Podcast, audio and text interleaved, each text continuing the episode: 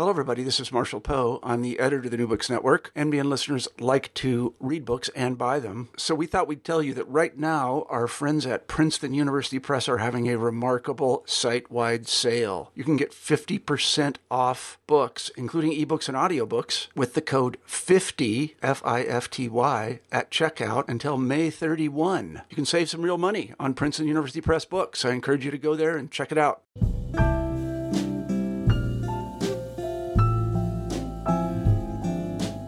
Hi, I'm Andrea Blake, co host of New Books and Poetry, a podcast of the New Books Network. Today, we're speaking with Emily Jung Min Yoon. Emily is the author of A Cruelty Special to Our Species, published by, by Ecco in September 2018, and Ordinary Misfortunes, the 2017 winner of the Sunken Garden Chapbook Prize by Tupelo Press and selected by Maggie Smith. Her poems and translations have appeared in The New Yorker, Poetry, The New York Times Magazine, Korean Literature Now, and elsewhere. She currently serves as the poetry editor for The Margins, the, the literary magazine of the Asian American Writers Workshop, and is a PhD student studying Korean literature in the Department of East Asian Languages and Civilizations at the University of Chicago. Welcome, Emily, and thank you so much for being on the show. Hi, thanks for having me. I am super excited to be able to talk to you today about um, your book, A Cruelty Special to Our Species. But before we launch into that, I would like to uh, talk a bit more about your journey in towards becoming a poet and publishing your book.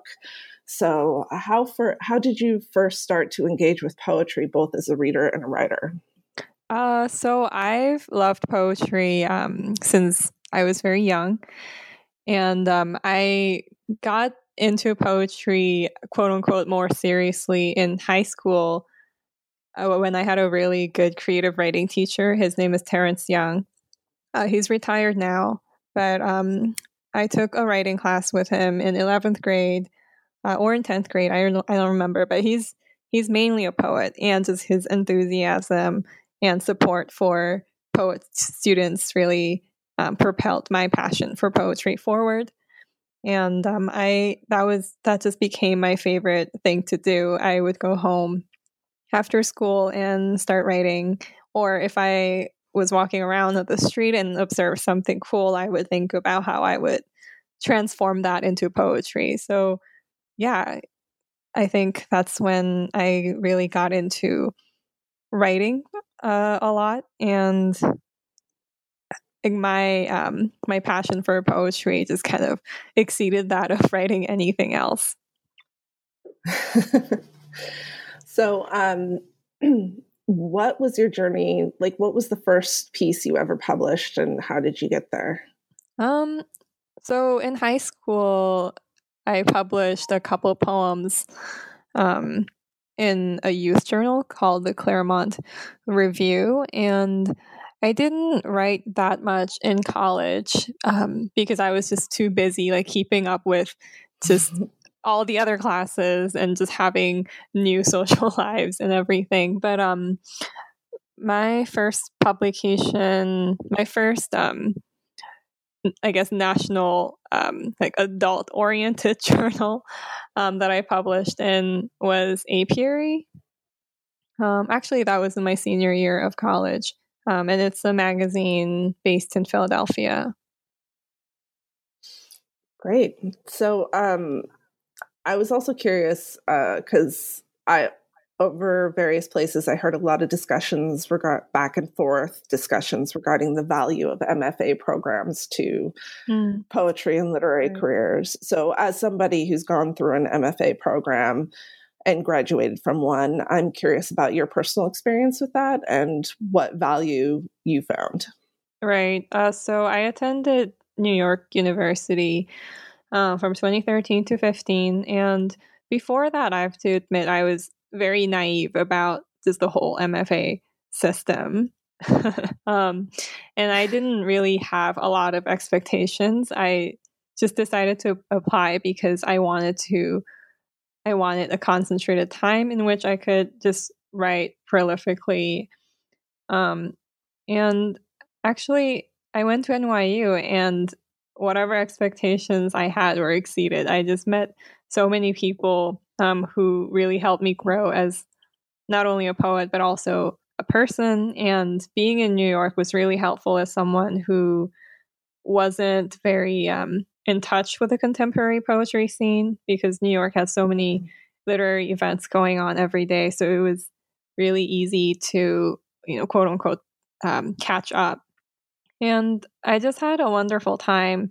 And I had um, Kimiko Hahn as my thesis advisor um, at my last semester, and it was really wonderful having her, um, having an Asian woman um, as my advisor uh, to look over um, my manuscript with that uh, shared sensitivity and knowledge of of um, East Asian history.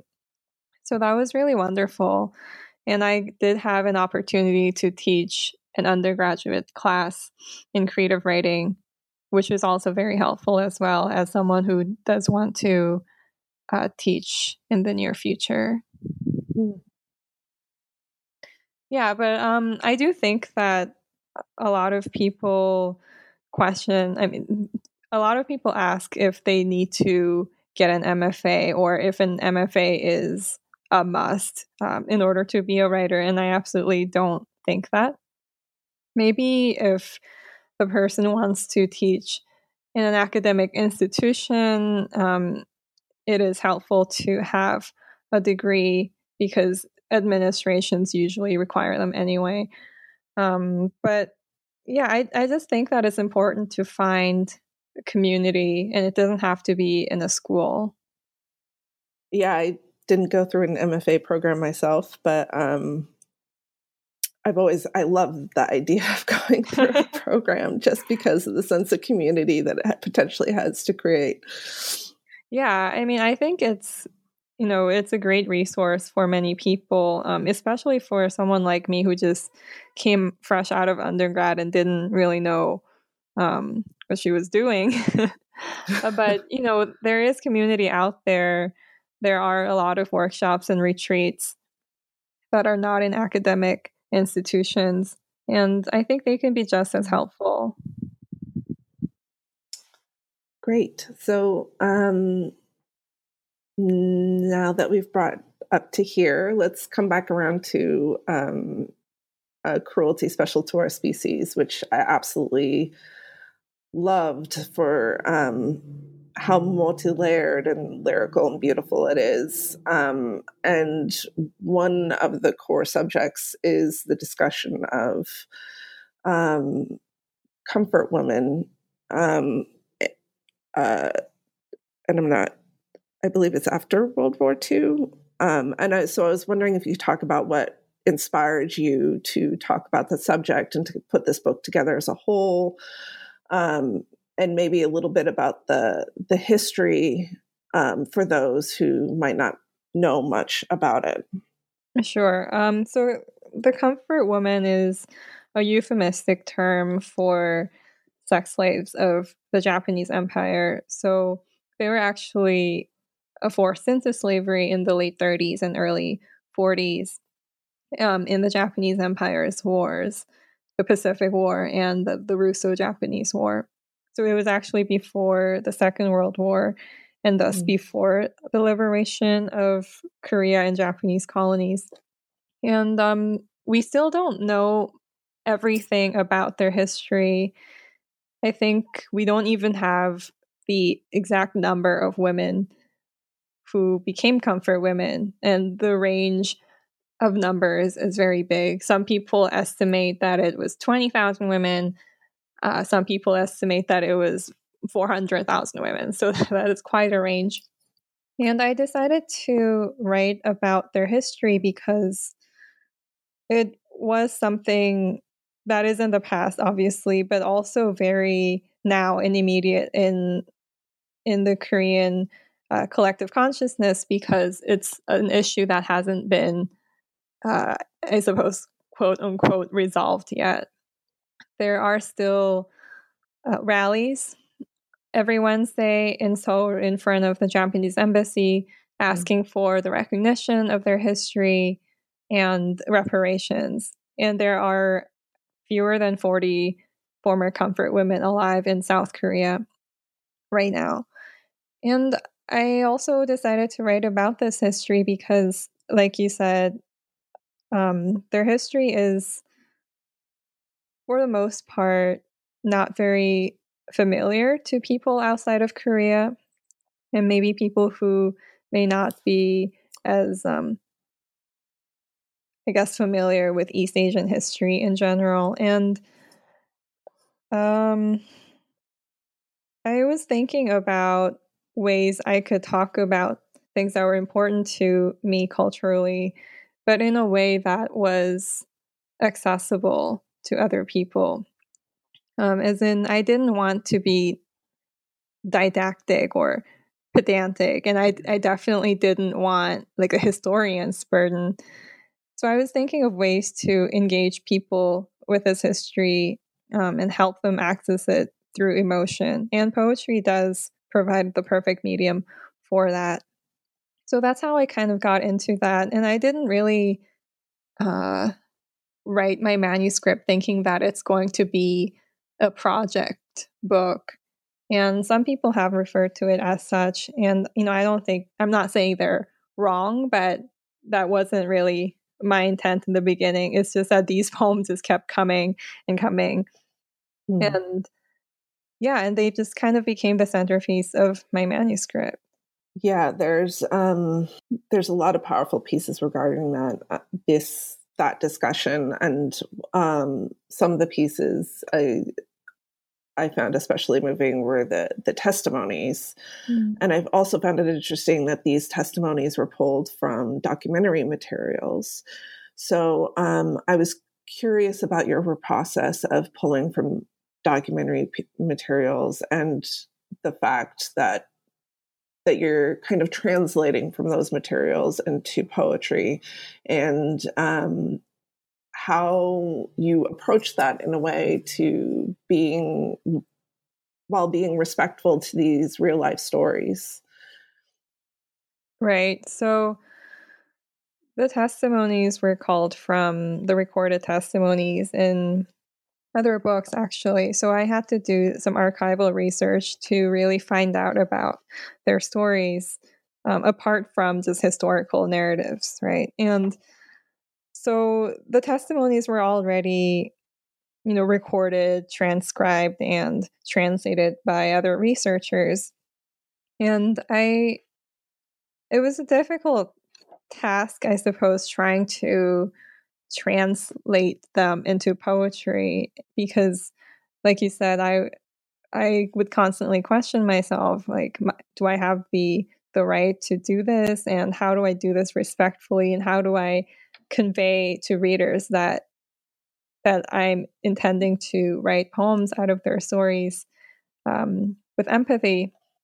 And i don't know i i try to um, transfer them into the poetic space in a in a way that shows my discomfort doing so and i mm-hmm. think one of the ways that i did it is to kind of visually scatter these words on the page that kind of disrupts the reading process and a lot of the lines they're kind of pushed together or there are gaps in them and a lot of people uh, trip over them, or they've told me that they've tripped over them when they read them themselves.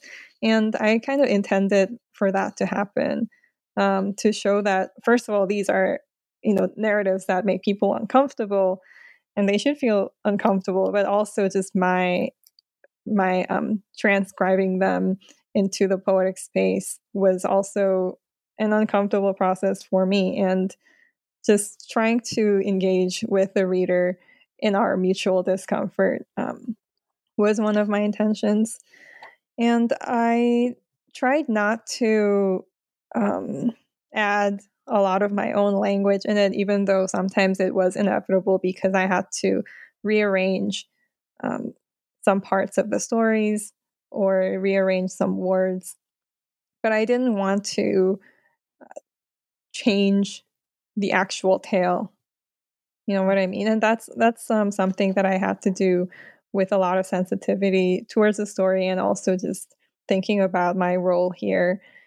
because I'm I'm trying to fundamentally retell their stories, not to recreate them for my own purpose. Right. But that is something I struggle with all the time still. I I can understand how how that would be. Um, in a way, though, you're also helping to spread the reach of their voice further um, by opening it up to a different audience. Right. Yeah, I'm glad you you think so. yeah, no, it's still it's really scary um, writing poems of people you know who are not me and whose lives that I didn't live.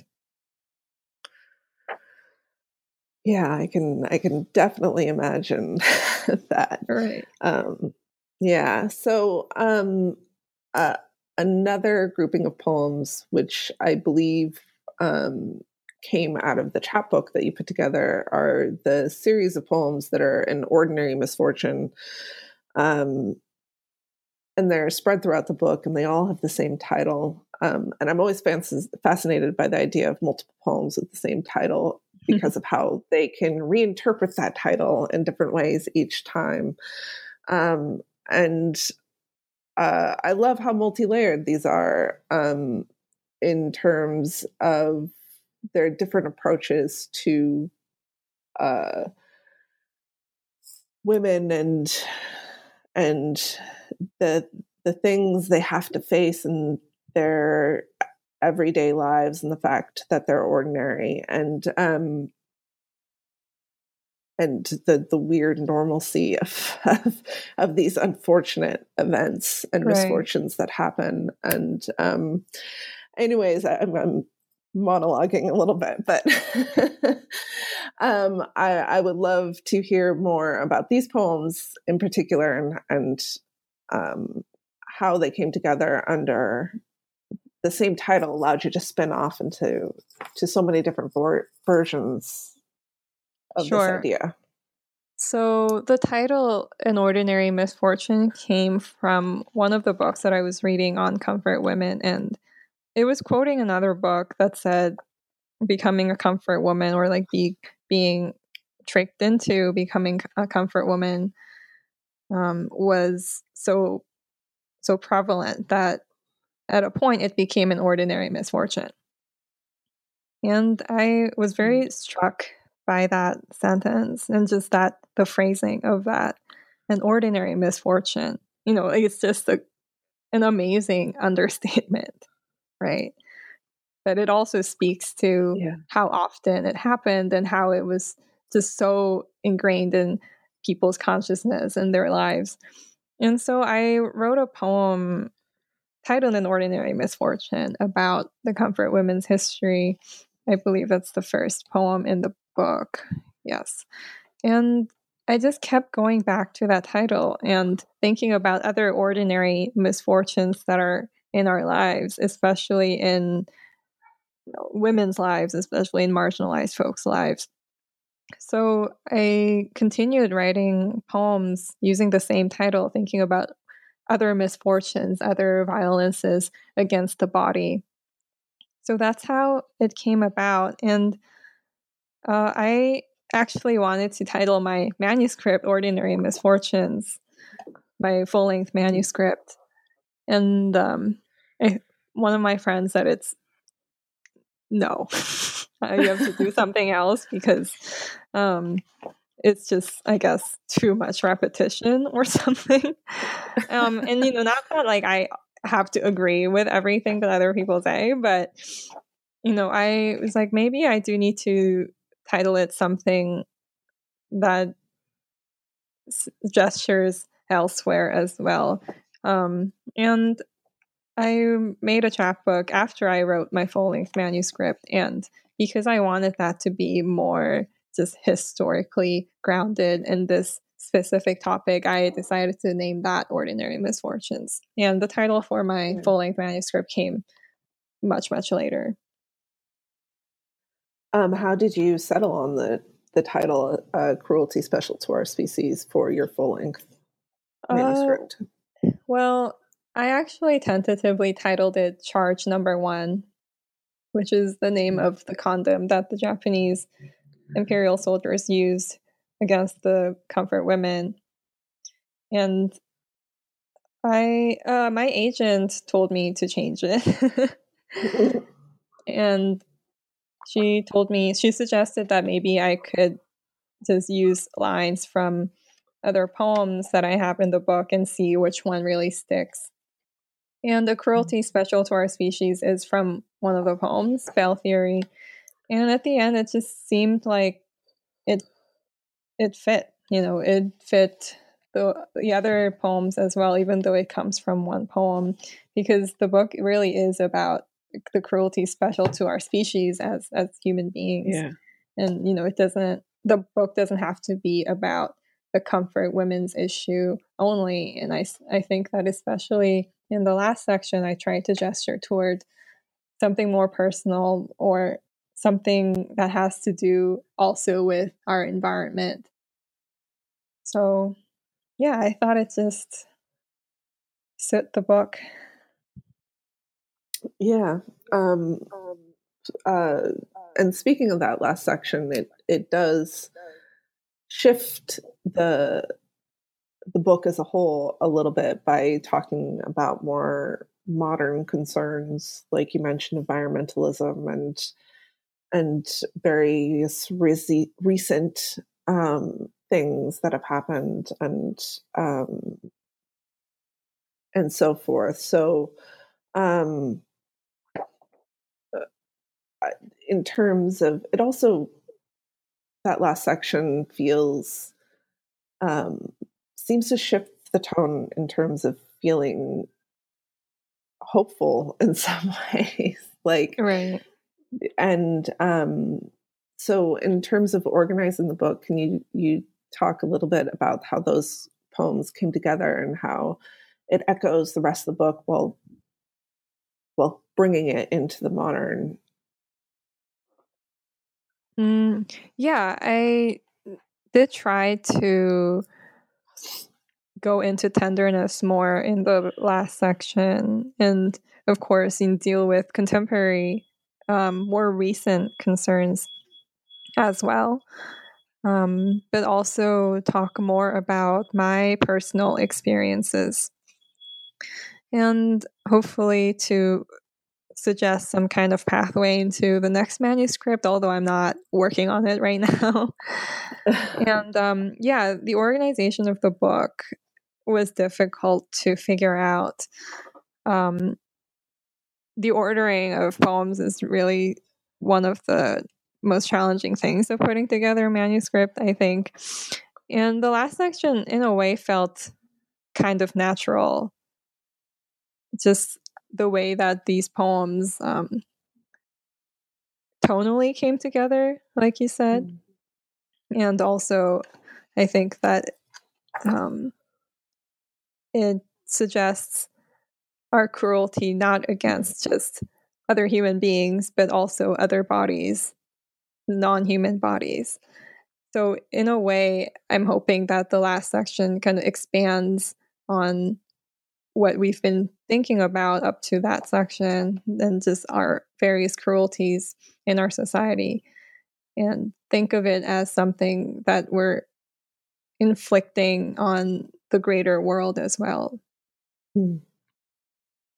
Does that make sense? Um, yes, yes, for sure. um, and and the last poem in the book, "Time Time in Wales," mm-hmm. um, has this beautiful exploration of um, this natural element while also playing with language and looking at the roots of language and how words can have one meaning while also having other meanings. And I noticed that that was a theme throughout the book the play of language and the way words can. Mm. Can have multiple meanings. So, um, can you tell us a little bit about your the way you approach language in this way and what draws you to the multiple meanings and the depths of what language can reveal. Yeah. that poem is one of the later poems that I wrote while working on this manuscript. And so it means I, my meditations on language and poetry um, are fairly recent. Um, thinking about how to incorporate Korean and my Korean background into my English language poetry it has been a more recent obsession. And I think about that a lot. Um, self translation into poetry and what it means to me to write in English while being a bilingual person, um, someone with a Korean family, and all that. And I think a lot about how maybe I am a poet writing in the English language because I'm a Korean speaker. Um, someone mm-hmm. who was uh, raised speaking Korean, um, who grew up in Korea for the first like 11 years of my life. And I do think that Korean informs my poetic language. Just the kind of um, acuity to language. By that I mean, sometimes when I am looking at something, maybe I will describe it in Korean, or I'll I'll think of a Korean word for it or a Korean expression for it. And there are times when I'm like, oh, I can't really translate that back into English. But that kind of confusion or the gap between two languages is like a ground very rich with poetry. You know what I mean? Like putting mm-hmm. something that you don't have words for into words in a way that like other people can see it too the way you see it. That kind of click yeah is really satisfying. And I think all poets feel that, mm-hmm. not just like bilingual or bicultural poets, but finding that way in language, putting imagery, etching it in a way that other people can see it be- when no one really could before. And um, well, not only that, I did really actually come into poetry uh, in high school, like I said before, because I think I had this um, nervousness about English. Even though at that point I was mm. fluent, I was still making a lot of errors and had a lot of self consciousness about my speech. And in poetry, you know, uh, there was really no way I could I could fail in English. First of all, you know, it doesn't. I don't have to speak it out loud, even though at readings people do. But you know, first of all, it's like a textual presence. Yeah. And in poetry, just breaking of rules is is more than welcome. So in a way, yeah, like being Korean, speaking Korean kind of really helps me um, or informs my poetry in ways that I didn't consider until maybe a year ago. And that's something I'm still thinking about. Does that answer your question, or was that just something no, that, completely that that was wonderful? That was it exactly. Um, uh, I love that, and I, I love what language can do as well. And it's one of the reasons why I read poetry because of the way it can reveal uh, emotion and describe, describe experiences in a way that that nothing else can. So I think you expressed it wonderfully. Right. Um, I mean, um, exactly. We're all translating the world in our own language, right? Yeah, exactly. Yeah. Um, yeah. So, um, in in terms of the poems in this book, is there there a particular poem that is like a favorite to you or stands out as well representative of, of the collection as a whole that you'd like to share with us? Well, I have a few that um that are particularly close to me. I mean, I I love all my poems. um, you know, yeah. I love all my children, but um, yes, of course. there, there are some poems, right? There are some poems that I feel particularly um, maybe tender about, or intimate with, or even scared of.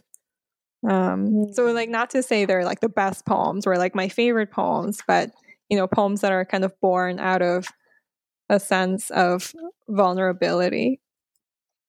Um, and I think the first poem in the book, the first ordinary misfortune, is something that kind of really launched this manuscript into existence. Mm. Um, one, because it is part of the prose poem series that permeates throughout the book, and also because it's about the comfort women. But also, I think it it has that kind of contemporary concern in it. It's like the question of my role in revisiting and re-narrating um, this history. Um. And Bell Theory is another one that is very close to me because I, well, for obvious reasons, because it talks about my my failures in English and the consequences. I I feel very close to that poem as well. Mm-hmm. Uh, would you like to pick a poem to read for us? Yeah, um, maybe I'll read An Ordinary Misfortune, the one that I just mentioned. Sounds great. Okay. An ordinary misfortune. Mine is the jam packed train, the two week cocktail, the statement by an American man at the bar Your life in Korea would have been a whole lot different without the US. Meaning, be thankful. This question by a Canadian girl, a friend Why don't you guys just get along? The guys, Japan and Korea. Meaning, move on. How do I answer that? Move on, move on, girls on the train.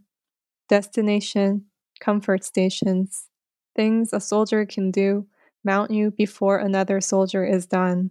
Say, drink this soup made of human blood. Say, the Korean race should be erased from this earth tops down, bottoms up, things erased, your name, your child, your history, your new name, Kumiko, Hanako, Yoshiko, name of the condom, charge number one, name of the needle, compound 606.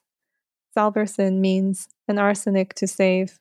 Ratio 291, 29 soldiers per girl.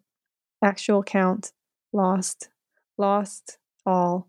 Shot, shot, shot. Everybody, give thanks. Got chills hearing you read it. Thank you. Um, it's it's a very powerful piece, um, and one of the many things I like about it is the way that it illustrates how um, the history is not really dead. It echoes through to the modern mm. time. Right. Yeah. Yeah. Thank you so much. Yeah. And it's also the act of of creating a poem in this way is is kind of an an unerasure, a taking back of the erased mm. and and bringing it back up into the light. Right. And I, I am thinking about at what point does an event or something become history rather than a present concern, mm-hmm. right? Because we do think about, I mean, I do think about the comfort women as as uh, like a historical thing that happened um, to these women. Obviously, that's in like our collective knowledge in Korea, but it is still going on. Like mm-hmm. this, their history is still alive, and we're still trying to we're still trying to speak about it and speak it aloud and you know push against revisions in that history. And right. yeah it's it's a complicated question. I don't have answers to it but yeah. I don't know that there are easy answers to it but um right i guess there there shouldn't be yeah. So um as we're talking about uh, your poetry and poetry in general and, and bringing stories to light, um, I'm curious um, about your thoughts on the, the impact that poetry can have on the wider world and, and uh, what sort of a role it plays in terms of attempting to create change in the world. I'm thinking about poetry as a space in which master narratives maybe um, don't allow, by that I mean I mean, of course I'm writing about in my poetry this history that is very much um, present in in um in my life and in in Korea, but I think poetry is this amazing space in which multiple narrators and narratives could mm. exist at the same time, right? In a way mm-hmm. that other prose writing maybe um, doesn't allow with as much freedom, because each poem can be a can be from the perspective of a different person, or each poem can have multiple narrators.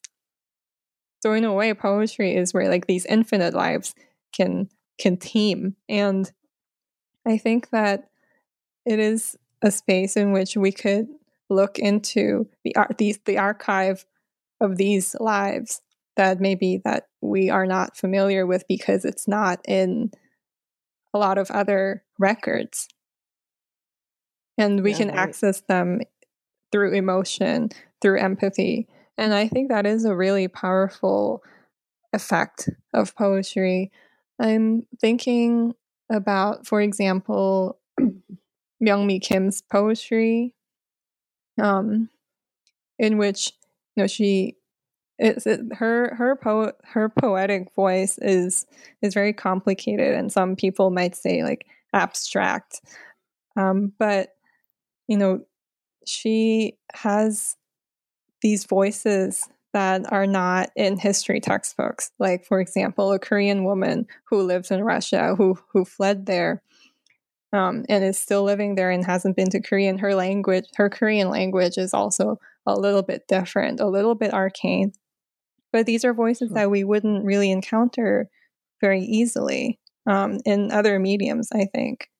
But in poetry, it's allowed. It's allowed to put in language that is not the standard language. It's it's it's celebrated to record lives that are not, you know, broadcasted in other prosaic ways. So I think poetry is a really important um, document, or poems can be important documents in filling in gaps of history and also accessing them again through emotion. Um, but also, I'm thinking more about the function of poetry to not just inform, but also to, in a way, deny the world, if that makes sense. Like, of course, I I value poetry that fill in gaps in our knowledge, our historical knowledge, like I just said. And but I think there is some kind of um, disdain towards poetry that is just, you know, about nature, like flowers or romantic love. And a lot of those poems are also, um, a lot of those poems written in more simple, universally appealing language is called Instagram poetry or like Tumblr poetry. And it's not allowed the same kind of um, legitimacy. But I think those poems are also needed. The poems that heal us, the poems that that we can just enjoy with um, with ease and pleasure. I think you know poetry can do so much then then um, inform and mobilize and push some kind of um, agenda or narrative forward. So you know, I'm that's what that's what I'm thinking. Like there is a poem for every occasion and every feeling. Yeah, that we can make space for the each type of poetry that these Instagram poems have a space, and the more complex complex um, abstract poems also have a space because they're each saying and doing different things. Right. I mean, their popularity just speaks to the fact that, you know, maybe every single person does enjoy poetry. You know, everyone has the capacity to enjoy poetry. We've just been exposed to too many bad poems or too many bad instructions about how to read poems that a lot of people are like, oh, you know, we don't have time for poetry in this in this day and age or a poem doesn't really do anything or this poetry is out of our reach or out of our our concern or whatever. But you know, who doesn't want beauty? Who doesn't want right. like magic all the time? Absolutely. Um, I think we're going to get close to wrapping up here. Um, you mentioned okay. that you're not working on your next uh, poetry collection just yet. So, do you want to talk about what you are working on? Yeah, um, I'm not working on my next poetry book like with uh, a lot of activeness right now because I am trying to devote a lot of my energy and time to um, promote my first book and mm-hmm. give space to that. Um, I'm working on a chapbook of translated poems. It's coming out early next year out of Tilted Axis Press, based in the UK. It's titled Against Healing, and it's a chapbook of poems by nine Korean women poets that I translated. And it's part of the global feminism series that the press is working on. So I I'm in the finishing stages of that. And I'm also trying to write a dissertation proposal in my department here at the University of Chicago. So, yes, so I'm doing those. Good times. okay, that sounds great. All those sound great. that chapbook sounds amazing, and I'm definitely going to have to buy that when it comes out. I'm excited about the chapbook for sure. Uh, yeah, yeah and um, a, a, a, dissertation sounds like an incredible amount of work that I don't know what I am can't doing. Even imagine. I mean, it has to come out some way or the other sometime. So hopefully, um, I'm sure you'll get it done. maybe, maybe. Uh, well, one last question. Mm-hmm. Um, what is something that you're reading or some sort of media that you're consuming right now that you find moving or inspiring? Oh, um I the first thing that came up was something maybe that is not a really cool answer.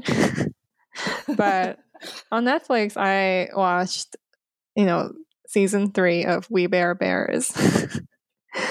and um, do, do you know We Bare Bears? I I unfortunately do not.